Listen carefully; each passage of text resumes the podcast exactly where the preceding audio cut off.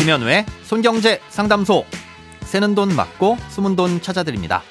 오늘은 주택자금 소득공제에 대한 사연입니다.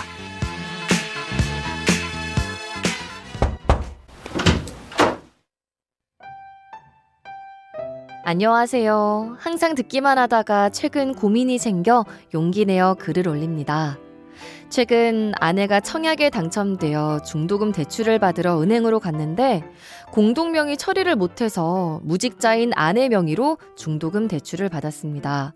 하지만 제가 집안의 유일한 소득자라서 실제로는 제가 중도금 이자를 갚게 되는데 연말 정산 때 소득공제가 되는지 궁금합니다. 은행에 물어봤더니 잘 모르겠다고 하더라고요. 만약 현재 상태로는 공제를 받을 수 없다면 어떤 조치를 취해야 하는지 조언 부탁드립니다. 필요하다면 주택은 공동 명의로 진행하고 대출은 아내 이름으로 그대로 둔 채로 제가 연대 보증을 설까도 생각 중입니다. 조언 부탁드립니다. 감사합니다. 네, 오늘은 청취자 백인철님께서 보내주신 사연입니다. 네, 근로소득자가 집을 사기 위해 대출을 받아서 원리금을 상환하게 되면 이자 부분만큼은 소득공제를 받을 수 있습니다. 아, 이걸 장기주택 저당 차입금 이자 상환액 공제라고 하는데요. 요건이 좀 복잡하고 까다롭습니다. 사연자님의 경우 결론부터 말씀드리자면 지금 당장은 소득공제를 받을 방법이 없고 나중에 입주를 하면서 소유권 이전 등기를 하고 새로운 대출을 받게 되면 그때는 소득공제를 받을 수도 있습니다. 먼저 소득공제를 받기 위한 기본적인 요건을 말씀드리자면요. 근로소득이 있는 무주택자 또는 1주택 세대주여야 하고 세대주가 아닌 경우엔 해당 주택을 소유하고 실제 거주를 해야 합니다. 소유한 주택수를 따지는 기준은 12월 31일인데요. 그러니까 그 전에 2주택이었다가 12월 31일 기준 1주택이라면 공제가 가능합니다. 주택의 가격도 제한이 있는데요. 취득 당시의 기준 시가가 5억 원 이하여야 합니다. 소득공제를 신청해서 받고 있는 중에는 이 집값이 올라서 5억 원을 넘겨도 상관없는데요. 분양을 받은 아파트는 조금 다릅니다. 분양을 받을 당시 분양가가 5억 원 이하이면 중도금 대출 이자도 소득공제를 받을 수 있지만 나중에 입주를 하고 나서 봤더니 그때 나온 기준 시가가 5억 원을 넘었다면 그때부터는 소득공제를 받을 수 없습니다. 어, 대출도 형태에 따라 공제 여부와 한도가 달라지는데요. 만기가 10년 이상이고 고정금리거나 비거치식 상환인 경우 연간 300만 원을 한도로 공제를 받을 수 있고요.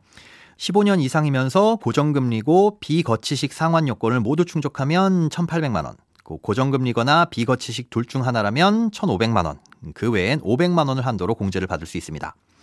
주택 가격이 5억 원 이하면 보금자리론 같은 정책 대출을 받을 수 있고 고정금리면서 비거치식이니까 한도는 1,800만 원이겠죠. 이렇게 대출을 받아서 매달 100만 원씩 상환하는데 그중 이자가 50만 원이라면 이 이자 부분만 발라내서 연간 총 합계 금액을 소득에서 빼주는 겁니다. 이런 요건을 충족했을 때 주택의 명의가 누구인지 그리고 대출의 명의가 누구인지에 따라 가능 여부가 나뉘는데요. 아, 기본적으로 주택의 명의는 소득공제를 받으려고 하는 근로자 지분이 1%라도 들어가 있어야 됩니다. 예, 사연자님의 경우 아내분이 청약에 당첨됐다고 하셨는데요. 아직 소유권 이전 등기는 하지 않으셨지만 분양권은 아내분이 100% 소유하고 있는 거니까 대출의 명의가 누구로 되어 있든 사연자님은 아쉽게도 소득공제를 받을 수가 없습니다. 아, 결국은 아파트가 다 지어지고 나서 소유권 이전 등기를 할 때 공동 명의로 하거나 사연자님의 단독 명의로 해야 하는데요. 공동 명의로 한다면 앞서 잠깐 언급한 대로 지분이 몇 퍼센트이든 상관은 없습니다. 그 다음 대출의 명의도 중요한데요. 이땐 소득공제를 받으려고 하는 사람의 명의로 대출을 받아야 합니다. 만약 아내분의 명의로 100% 대출을 받게 되면 소득공제를 전혀 받을 수 없고요. 공동 명의로 대출을 받는다면 별도의 약정이 없는 한 반반으로 보고 상환액의 절반만 소득공제를 받을 수 있습니다.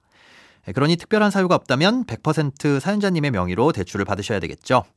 아, 이렇게 해서 공제를 받고 있다가도 이 소유자와 대출 명의자가 달라지게 되면 그때부터는 공제를 받을 수 없으니까 뭐 대출을 갈아타시거나 이사를 가실 때도 반드시 소유자와 대출 명의자를 일치시켜야 됩니다.